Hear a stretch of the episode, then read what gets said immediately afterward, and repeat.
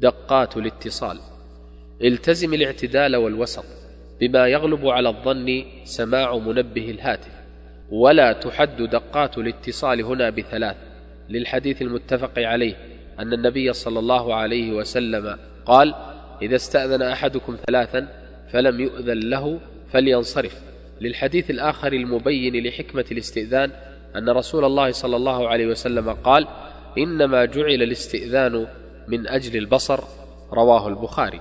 وهذه غير واردة في المهاتفة، لكن احذر الإفراط والمبالغة دفعا لإيذاء المهاتف ومن حوله وإزعاجهم، وهذا من أساليب الإثقال والعنف وفعل الظلمة المروعين، والبلاء في هذا قديم. ومنه أن امرأة ذهبت إلى الإمام أحمد رحمه الله فدقت عليه الباب دقا شديدا، فخرج وهو يقول: هذا دق الشرط، مستنكرا لهذا. وانظر إلى أدب الصحابة رضي الله عنهم مع النبي صلى الله عليه وسلم، إذ كانوا يقرعون أبواب النبي صلى الله عليه وسلم بالأظافير، رواه البخاري في الأدب المفرد والخطيب في جامعه، وعنه القرطبي في تفسيره.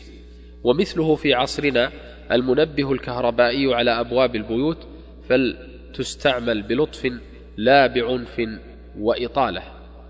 مدة الاتصال ومقياسها: لكل مقام مقال، ولكل مقال مقدار، فاحذر الثرثرة والإملال والإطالة والإثقال.